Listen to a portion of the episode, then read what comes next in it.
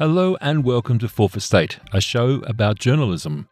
We're coming to you from Turitea in Sydney on Gadigal lands of the Eora Nation, right across Australia on the Community Radio Network, and directly to your device across the globe via podcast. I'm Anthony Dockrill. This week we chat with a comedian working within the news space. Dan Ilic is a multi talented comedian, satirist, and producer. You may have seen him on the ABC's Hungry Beast or on Channel 10, but you may also have seen his work on billboards in Glasgow and New York City, or you may have laughed at one of his videos in your social media feed. Dan is also a long-time podcaster with an award winning news satire podcast called A Rational Fear. Dan came into the studios recently and we had a rollicking discussion about his career, podcasting, and disinformation. Dan has an interesting take on combating disinformation, which we get to in this discussion. Dan Ilic, welcome to Fourth Estate. Oh, it's good to be with you. Thanks for having me. So, so Dan, we're going to talk a lot about comedy, the news, satire, but let's go back to the beginning. Tell mm, us about all things I'm well versed in. Thank you for bringing on me on to talk about things I know about. uh, let's go back to the beginning. Tell us about growing up, and was comedy a big part of your life uh, when you were young? Yeah, I mean, I guess, I guess so. Like, I think as a kid, when I was like 10, 12, all I ever wanted to do was perform, be funny, you know, live up to the dream of being on a show like the D-Gen's Late Show, uh, and which heavily influenced me as a, as a kid, discovering it at ten thirty at night on the ABC one night, and then ever since I discovered, it, I just wanted to, I just wanted more of it. I wanted to watch it over and over again, and you know that was really fun. And then I kind of got into musical theatre uh, through a group called the Cumberland Gang Show, which was a scout and guide show at the Parramatta Riverside Theatres. So through that, I ended up t- tasting and uh, what it tastes like to not only be on stage, but after a couple of years, I was made assistant producer. So I got the taste of uh, leading 150 people to doing something stupid on stage. And tell you what, leadership, it's a drug. Uh, and so, and that really, um, that really kind of set me going in terms of really understanding how to get the most out of people, trying to create a platform where people felt supported and uh, and uh, their talents embraced and finding folks with talent and put them in the position for them to shine. So that was kind of like the first time I got to not only be on the receiving end of such support, but also give that to others. And that was a really fun um, period of my life when I was when I was a when I was a teenager. Really. So look, early on, was it comedy or was it the performing um, aspect that that grabbed you? I think comedy. I think you know, funny things always caught my eye. Things that made me laugh, I was well into. like my dad, my dad was a big a big consumer of the Marx Brothers, so uh, that kind of high camp humor really tickled me, um, and it's probably why I'm such a ham now. Um, and you know, stuff like Danny Kaye was always very funny, and things like that, which Dad kind of forced upon us as kids. But then, kind of as I grew up, um, really getting into the intersection where media and the real world and community intersect. So um, I think that's why television shows like The Late Show were so funny to me. It was because they would often do stuff that was in the street um, and would blend the real world with the tea with the showbiz world, mm. and that mm. was kind of that was kind of a bit of an aha moment. It was like, wow, this is great. You actually are participating in the public domain when you are on a show like that, and that's really fun. So I think there's an element of um, element of uh, being a participant as well, and I feel like the word participant that's a good word. And i think yep. i think i would consider myself a participant when it comes to um, doing anything. So look you, you make it to macquarie university and oh they let me in. Can you believe it? Unbelievable. Thank um, you macquarie university. and um, you kept performing you did lots of things during the, that, that, time. Tell us about a little bit of it. Yeah, I mean, the uni was so great. Um, I spent a lot of time in the Macquarie Lighthouse Drama Theatre doing shows with DRAMAC, at the Drama Society, uh, of, of whom many a great alumni come from, including Chris Lilley, uh, but also folks who I went through uni with, like James Pender and Heath Franklin, who I went on to do television shows with. Um, we all kind of met at university. So it, it was a really, and Chris McDonald, who created a sitcom called The Beatification of Newt Burton and the Great Viagra Robbery. And that brought together not only James Pender and Heath Franklin, but also uh, Jess Cook, who's a bit of an arts person in Sydney, um, and Becky Gage, who's Heath Franklin's wife now. Uh, and we went to the Melbourne International Comedy Festival, and we're like one of the first kind of comedy troops from Sydney to kind of pave a way as a troupe to go to the international Mel- Melbourne Melbourne International Comedy Set, uh, Festival. Not many solo comedians made the trip down from Sydney back then, let alone a group of university students. And that show kind of morphed uh, over the next few years. We went from doing that show as a sitcom to uh, uh, Chris McDonald pulling together the best performers and writers from all the university revues in Sydney and putting on a show called The Third Degree. And The Third Degree was, was like the best of all the Sydney Union revues. It was great. We had people from uh, Arts Revue, Com- Comedy Revue Macquarie, Computer Science Revue, Engineering Revue, Med Revue from UNSW, all in this one show with like the best writing and the best performers. And I was in that show. now, the third degree, I'm, I'm right in saying that then led to Channel 10. Yeah, so it was pretty amazing. This show went on stage, and uh, a couple of producers really backed it. A couple of people who I consider the people, the, the doyens of our comedy career. One was Nicholas Murray, who runs CJZ Productions, who you should have on the Fourth Estate. He's a very intelligent man in all things media. Uh, the other guy was called John Pinder. John Pinder was the doyen of Australian comedy. He was a New Zealander, funnily enough, but he started so many wonderful comedy things in Australia, including The Last Laugh in Melbourne, um, the Comedy Festival in Melbourne itself, Circus Oz in in Sydney, and and just so many incredible events and festivals. He did the Big Laugh Festival out of Parramatta, and then the world's funniest island at Cockatoo Island. Just incredible guy, John Pinder, and he saw us, paired us with Nick Murray, and said, "Hey, you know what? These kids have got something. You should check out check these guys out." And Nick Murray's like, oh, "I reckon they're pretty funny." And he called his mate Glenn Robbins and down in Melbourne said, "You should check these guys out." And Glenn Robbins called his mates Rob Sitch and Jane Kennedy to come and have a look at us. Uh, so we were like, you know, 23, 24 That's the comedy mafia. That's the comedy mafia. That's it. Um, and anyway, so Glenn and Nick ended up taking us under their wing and then pitching a sketch comedy show to Channel 10. Channel 10 were really excited about the prospect of having their own Flight of the Conchords. So they kind of were like, wow, we love Flight of the Conchords. It was at the time it was run by um, David Mott, who was a comedy comedy nerd. He is now head of um, uh, ITV. Um, so he makes um, uh, uh, the Jungle show where the celebrities go to the jungle. but you should have David Mott on your show too. He'd be a very good media brain. Um, and yeah, so they they threw some money at us to do some development. We sat in a room and wrote some sketches, uh, and the people in that room were incredible. Not only was it the people I've mentioned before, but Felicity Ward, who is now a comedy superstar. Um, uh, who else was in that room? Tim Minchin, who you might have heard of. He was in that room working with us. Um, Jordan Raskopoulos, who is a comedy and Twitch superstar. Uh, and we we were all in this room together, writing and trying to make each other laugh, and then we performed to the channel a bevy of Channel Ten executives uh, in a boathouse in in Rushcutters Bay as a community boathouse you could rent, and they rented it. they just so it's just us around three tables doing jokes, singing songs, and performing sketches for you know five executives, and they had a great time. You know we. You know, we showed them where we spent their their money, making the weirdest, strangest stuff. And we, it was a live performance of what could have been taped sketches. And anyway, we went from we went from the, that table read to doing a pilot. That t- that pilot from going to to go to six episodes, and then from six episodes we went to twelve episodes within the case of two weeks. So it was like this wonderful roller coaster where we're like, oh, here's six weeks. Go sit in a room. Oh, congratulations, you've got a pilot. That's a big deal. Oh, congratulations.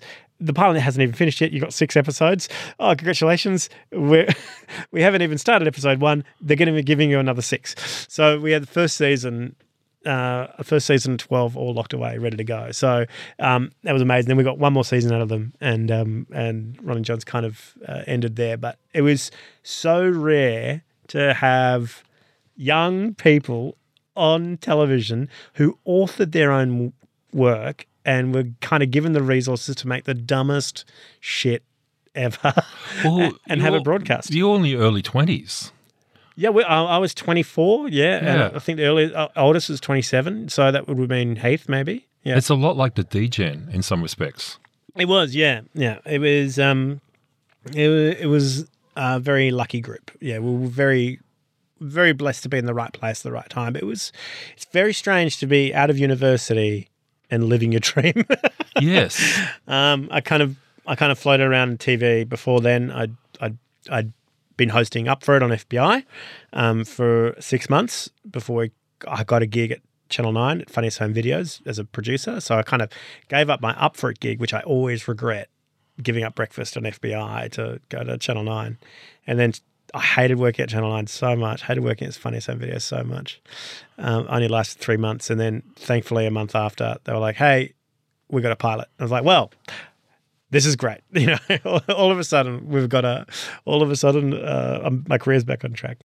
And look, after Ronnie John, you, you moved on to Hungry Beast. How did you get that gig? Yeah. So there's a there's a kind of a, a bit of a weird kind of gap in between Ronnie Johns and Hungry Beast, and uh, during the during the period second season of Ronnie Johns, I, I kind of made a viral sketch that went went off the charts in 2006. Uh, it was a parody of the "Where the bloody hell are you" campaign, and um, it got more hits than the actual government's campaign. And I got sued by Tourism Australia, um, but I didn't. I I had some good advice from my lawyer at the time, who said, "No, that doesn't matter. You won't. You, you, they got nothing to stand on. Just tell them to go get stuffed." And it was um, a really amazing thing. It was it was a bit of an aha moment when it came to the internet and digital content.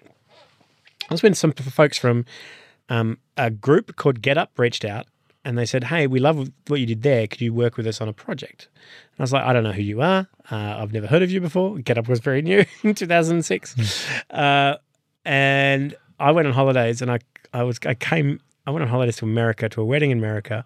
On the way home, I was sitting next to Major Michael Mori, who was David Hicks's lawyer. And I'd made some horrendous animations about David Hicks, and I, which were very funny at the time for Ronnie Johns. And I played them him. He said, "This is great. You should do something for us." And I'm like, "Oh, yeah, maybe." So yeah, yeah. Let me connect you up with some people. They connected me up with Get Up, Uh, and uh, so I made this kind of viral sketch of me pretending to be David Hicks, um, doing David Hicks's cribs, uh, and it was this MTV kind of parody of me as David Hicks doing into uh, this parody of Cribs, and it was really really funny, and it raised a bunch of money to campaign for the release of David Hicks, and that was a real aha moment for me. It was the very early days of the internet and digital content, and it was like, oh, you can you can make something without it being on television and you can connect it to an audience and you can get that audience to help you achieve change. And that was a real interesting thing. And at that time, after I'd made a few of those clips, Charlie Pickering took me out to lunch in Manly and he's like, Hey man, really like those clips you made, man. Do you wanna do you wanna come and work for us in Melbourne? We're gonna start a TV show. And I'm like, Okay, great. So uh, I ended up directing a show called The Mansion that Charlie Pickering and Michael Chamberlain hosted on the Comedy Channel. And um, so I did that for about a year. And then I kind of moved to Melbourne and I moved my life to Melbourne working on various other jigsaw productions as, as warm up guy.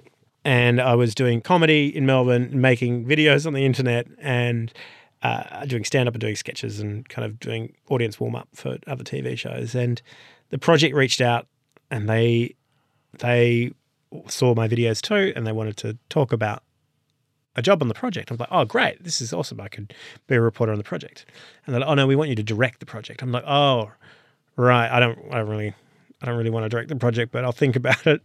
And at the same time, Project Next also was happening, which is the precursor to Hungry Beast. So I applied for Project Next, um, which was this, the this incredible form, incredible opportunity for, um, of a, to find the next new talent for Australian media and the, this form was like 20 pages long and it and it, it required uh, hours to kind of write the answers to. Uh, I spent the time doing it. At the time, I was like, I don't know if this is for me because I've, I've already been on television. I don't know if I should be doing this. It's, I should be. I might be taking up space from somebody else, but I, I put it in anyway. Um, and lo and behold, I got a I got a audition um, for it off the base of of filling out that huge form. And what at that time was happening with Project X was Andrew Denton, Anita Jacoby, Andy Nehl, and their production assistants were going around the country doing face to face interviews with 1,500 people to find 20 people that they could work with for Project Next. Um, and I walked into Elsternwick Studios at the ABC to do this interview, and there was Andrew Denton behind a desk, Andy Neal, who's a much lauded ABC producer, produced everything from The Chaser to Backchat to so many incredible things, Front Up, um, and, uh, and lots of Andrew's shows as well. And there was Anita Jacoby as well. So they were they were, and they put us through the ringer like in in like half an hour. Uh, we had to answer all these absurd questions and then do like a mock interview with the prime minister and uh, do. it was like being a circus performer, um, and it was amazing. Then they threw you in a room by yourself for an hour with a video camera, and you had to make a sketch or a video with only in camera editing with a bunch of toys and props that they'd also put in that room. so it was like this weird, it was like this, all right, well, let's That see sounds- what. It was grueling. I mean, this is the days before we all had iPhones, you know, Yep. none of us were kind of real camera literate. Um, I don't even remember what I made, but yeah. So, and from that, I was I was walking down the street in Johnson Johnson Street, and I remember where I was when I got the call. Um, and I'd just been offered a job directing the project, um, which would have been great money. And I emailed Zapruder's other films, which is Andrew's company at the time, and I said, "Hey, just checking on this project next application. Uh, I have been offered a job at the project. Um, uh, just wondering, but I'd rather do Project Next if it got up. Um, let us know um, where my application is at, and uh, and if if I didn't make Project Next, I'll go work at the project." Uh, and then Andrew Denton called me uh, while I was walking down Johnson Street, and I walked into this the Great Dane furniture there. I remember it so clearly. and he's like, uh, "Danny Ilic, it's Andrew Denton here," and I'm like, "Oh, hello, Andrew." He's like, "I just want to say congratulations. The project offered you a job." and I said, "And I said, yes, they did, Andrew." He said, "Don't take it." And I said, "Okay, I won't. I won't, Andrew. Thanks, Andrew." and um, it was amazing to kind of uh, have a great conversation and now become you know, really good friends with one of one of my childhood heroes. So that was an incredible period with where Hungry Beast found so many amazing people, including people I had known before. So um, Mark Fennell and I were good, friends from FBI Radio.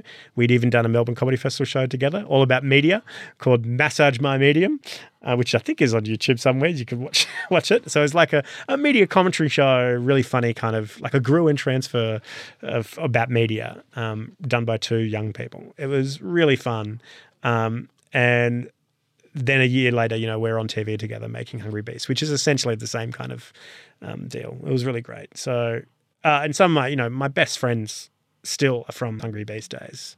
People like, uh, you know, Lewis Hobba, who co hosts A Rational Fear with me, who's simply one of the funniest people in Australian media.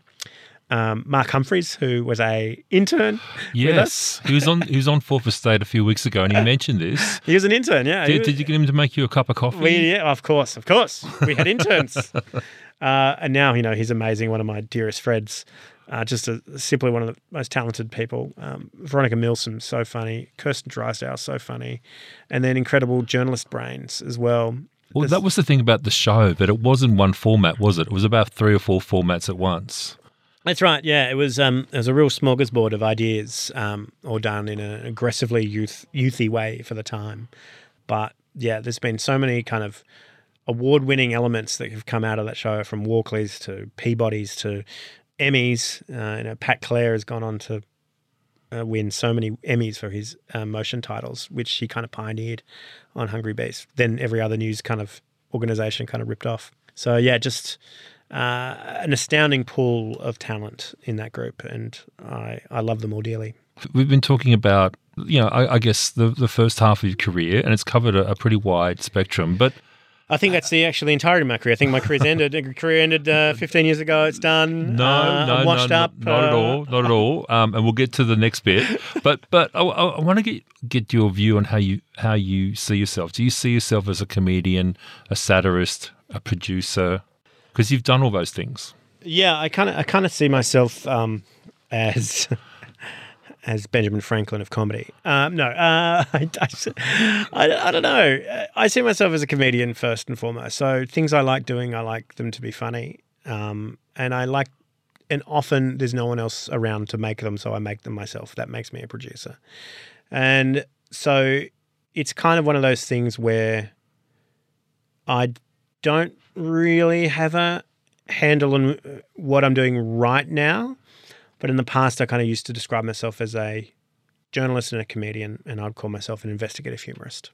Hmm. Um, and then I would basically be able to take serious topics and break them down in a really funny way and make people laugh and think and um, consider a point of view using comedy. And that's kind of what I've been doing um, throughout my entire career and try to express that in many different kind of ways.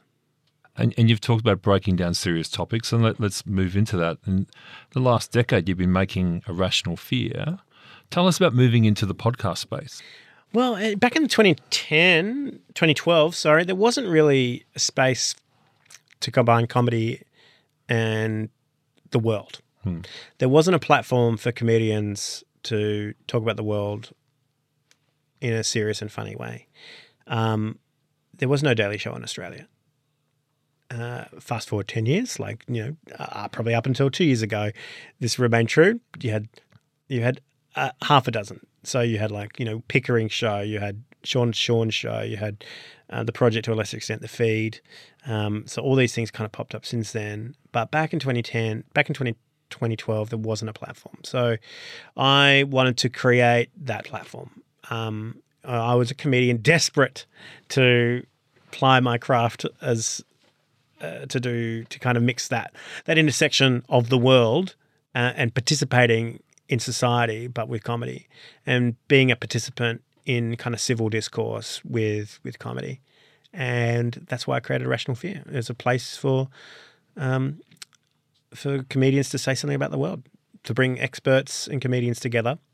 Um, and one of the other things that was kind of special about A Rational Fear and still holds true today is that we always held space for climate and talk about climate change because back in 2012, no one was talking about climate change. Uh, and fast forward now, everybody is. Um, and I'm not saying that's due to our podcast, but um, I don't know, causation. No, take the credit. Uh, yeah, yeah. Take the credit. but it's it's one of those things where we were a little bit ahead of the curve, and even if you go back to the very first episodes, which are still on online, you can hear us interview experts who are in the Arctic watching uh, the tundra melt in front of them, like like like chocolate cake falling apart. Um, so it's like these are, and we had Tim Flannery on, we had Dr. Karl on in those early days. We had lots of other kind of climatey experts, and so yeah, we we always kind of had space for climate, and I think that was kind of a little difference, even though hopefully the audience wouldn't notice in that they would enjoy the comedy at the same time. But I always try to hold us hold some kind of space for climate. What do you love about podcasting? the RSS feed. You know, really love. Uh, but but it, do you know what it is? It's it's community building. That Yep. is the number Yep. one thing. So uh, we've got a small but dedicated community of listeners. You know, eight eight ten thousand people listen to us every week. That is awesome. Three hundred people give us money every month for for Patreon. That is amazing. Um, and at times like this, where we've just had a sponsor drop out, like that Patreon money pays for the show. You know, we couldn't do it without it. And it's it's um, not paying my mortgage like when we have a sponsor, but it just means we can we can save up and you know pay the costs of what it costs to have a podcast, and that's that's incredible that people back you financially like that just to to make a show about the world and climate change. It's great. It's it's I'm I'm very blessed. Yeah, it's um the community is is the best. Um, and it's great to turn up to a live show and have an opera house full or a Brisbane powerhouse full or um, or doing a big festival like Festival of Dangerous Ideas and introducing new people to the podcast and people being amazed like it's so incredible how you can mix such a serious topic and be funny at the same time. It's like, yes, it's not incredible, We've been doing it for 10 years. you can do it. You were on South by Southwest just recently. Yeah, it's great. We did we did Rational Fear there. I was really um really lucky to be invited to do that.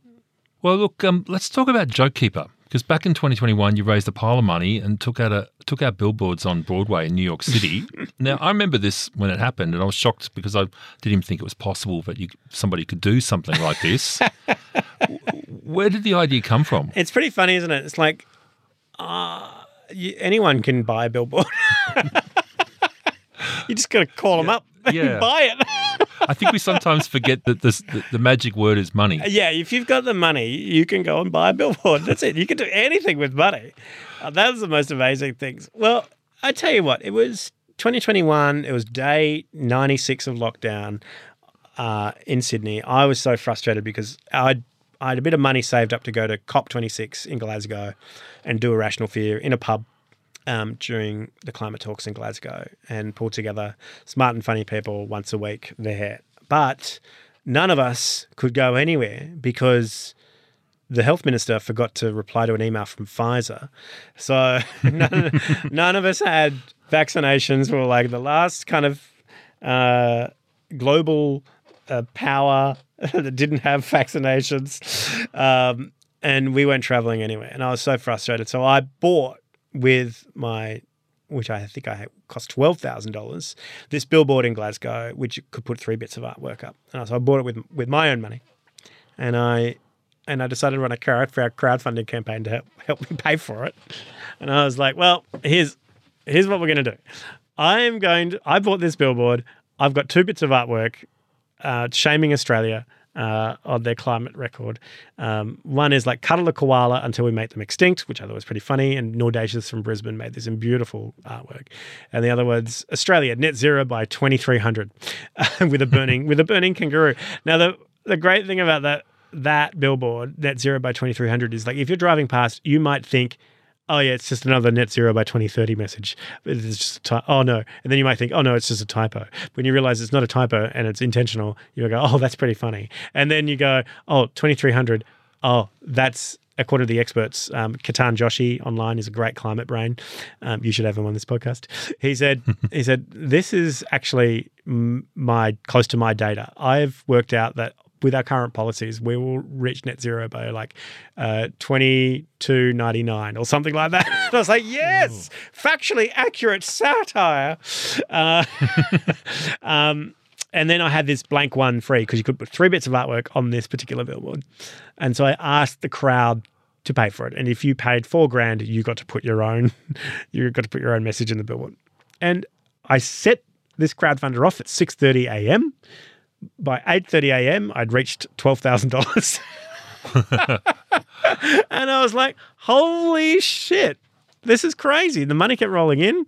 By the end of the week, I was up to ninety thousand dollars, and I was like, I was like, oh, we got got to like one hundred and sixteen thousand dollars by the end of it. I was like, this is totally wild, and I learned a couple of things. I'm like, well, I'm going to need more billboards and I'm going to need bigger billboards. So not only did I buy that roadside one in Glasgow, I bought gigantic freeway sized ones in Glasgow.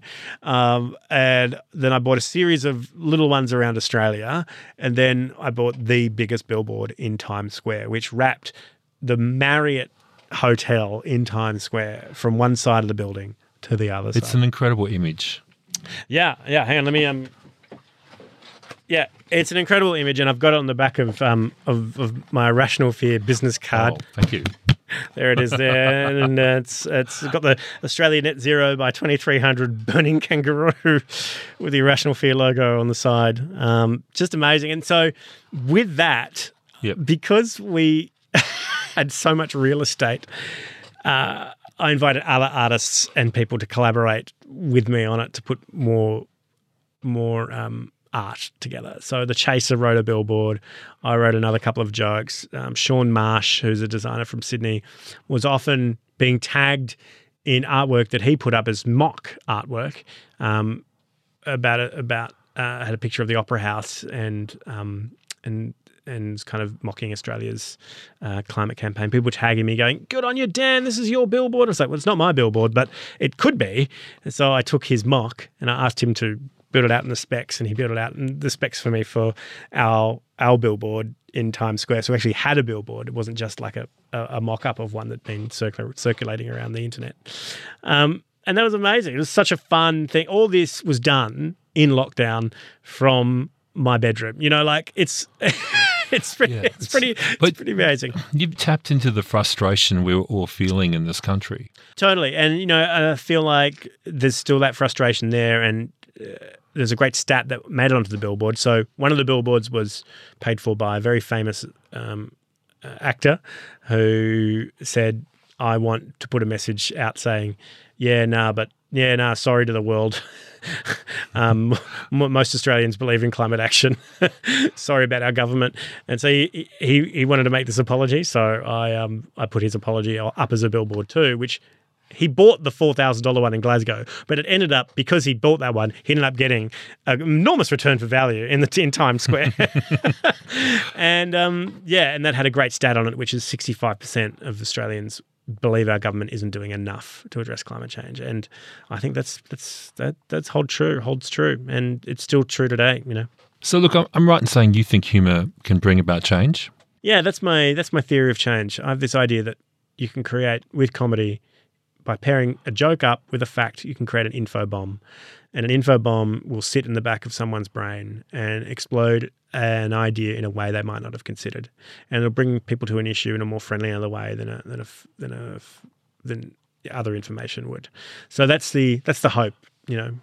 So while it's not not really straight satire. It's often perceived as campaigny, but hopefully it does it in a way that's funny and interesting and just wakes people up to an issue that they might not be thinking about immediately.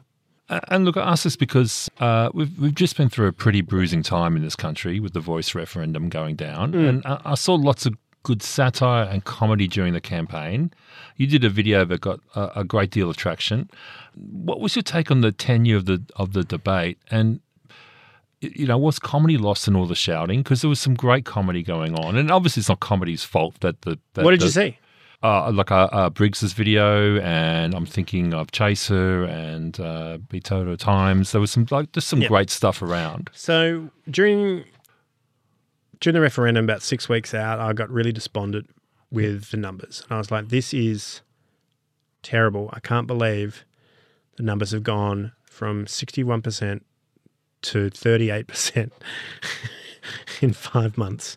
Um, and this is all from disinformation, misinformation, lies. The No campaign was very slick with their lies. And it made me despondent that Yes wasn't com- combating it in any meaningful way that was cutting through. So at that point, I decided to do another crowdfunder campaign and pulled together some First Nations comedians and some other shit stirrers together. And we created something called F Yes. And we fundraised, we crowdfunded 120,000 in seven days. At this point, it's a joke, right? Because it's like, oh, well, we did it for the billboards. Yeah. that happened over 30 days. Of course, I can raise 120,000, but then we just raised 120,000 in seven days. And I didn't even blink. I'm like, of course, that makes complete sense. That's completely natural. Anyone can do this. um, and with that money, we also found another 100,000 from a generous um, backer who wanted, who believed in the campaign, and then a bunch of other smaller uh, 20,000 donations. So we raised about 220 all up. Um, and or 240 all up, and we spent probably 120 on Mark Zuckerberg, giving him meta ads, promoting content. We spent about 80 or so on content, building, writing, producing, making content. Um, and then Meta got the fair chunk, got the, got the fair size of the of the budget to promote that content out to outside of the bubbles that were normally set. And that campaign was hugely successful. Sure, it didn't win the Yes campaign or didn't turn the Yes campaign around, but what it did was it gave people um, really funny content, explainers, memes to have conversations with their friends and family about the voice and explain to people in a funny and smart way about what the referendum was all about. And our content was seen over 3 million times, a million on TikTok, a million on Twitter, and a million on Instagram. That is incredible, like in five weeks. Um, and it was just made me go, wow, like we imagine what we would have had, what we could have done if we had $8 million, not $200,000. Or, or if you had five months. Well, this is it. When Yeah. when the cam when when as soon as Dutton decided to go no, which was around March. Um, even prior to that, I was out and about with a deck asking for money from Yes to run a campaign, independent campaign to do this um, with a lot more money than two hundred thousand dollars, and they had thirty five million. So I was I was hoping to get a million or two million to run it, and a million would have gone on a million. Well, fifth, one point one and a half million would have gone on meta ads. Like would have been Hmm. um, a much better use of their time than running market research or whatever. Um, and we would have spent a ton of money on, on six months, um, giving people work, giving First Nations people, comedians, a platform to say something, and providing really clear, really funny communications around it. So, if we had six months, I think we would have um, been a lot more successful, particularly debunking and also pre-bunking information that was coming from the no side. And look, um, this all feeds into two things: uh, disinformation and. Um, you know, our media, our politics, and it now seems like our comedy is is getting heavily siloed. um, how, first thing, how do you stop disinformation, and how do you get people out of their silo? One, you can't stop disinformation. Yep. It's going to happen. Disinformation is as old as the dinosaurs. It is. It's going to be around, and it's. It's just because the tools we use to disseminate information are so much more fluid and accessible to everyone. They're going to be. It's going to be everywhere all the time. The only way you can do it is to get to brains first. And to get to brains first, plan an idea and warn people that the bad information is coming and what the bad information could look like. Hmm. so if you are planning on, um, I don't know, um, building a garage, uh, tell your neighbors about it before the council does. Or, you know, or if you're planning on a new logo at work, get into that intranet or send a Slack with an explanation about what's going to happen and send out some information about uh, debunking the information that you might get. It's like anticipating what those negative, Im- negative uh, implications could be and then countering it before it happens. So pre-bunking, that is like the number one thing. Okay, Um, what was your second part of the question? uh, uh, how do we get people out of their silo? so the that's also difficult. There's no way to do that other than being other than paying in di- digital sense, paying for that content to be seen in other people's silos outside of their own personal algorithms. Hmm. Or two, um, having face-to-face conversations. So actually, rubber hits the road, meeting people where they are, and having conversations in community. That's it. That's it. Well, look. On that note, let's. I've got time for one more question. What's next? That's a really good question. Um, I started a new production company. I'm really excited. Uh-huh. Yeah. Um, so we are making an animation with a talented Melbourne artist. I can't say anything more. It's it's a bunch of TikToks. It's going to be great. Uh, and the new produ- production company is called Not a Real Media Company Proprietary Limited. and we have also got our first pitch to the ABC tomorrow. So who knows? If that's successful, you might see a brand new TV show on ABC. But I doubt it because they don't like new TV shows there. Well, look, it's been a great discussion. I've really enjoyed it. Dan Ilic, thanks for being on Fourth Estate. Hey, great. Uh, Look, I look forward to coming back for the fifth estate, uh, the sixth estate. Uh, get me back for the 24th estate uh, anniversary special. Will do. And thanks for listening to the program. This edition was recorded at the studios of 2SER and heard across the country on the Community Radio Network. Fourth Estate is produced with the assistance of the Community Broadcasting Foundation. Thanks to the Foundation for their continuing support. Make sure you subscribe to Fourth Estate on your favourite podcast app so you can hear us talk about media, politics, and a lot in between. We'll be back with more next week, but in the meantime, you can stay in touch with us on Twitter. Our handle is Fourth Estate AU. You can also find us on threads. I'm Anthony Dockrill. Thanks for listening.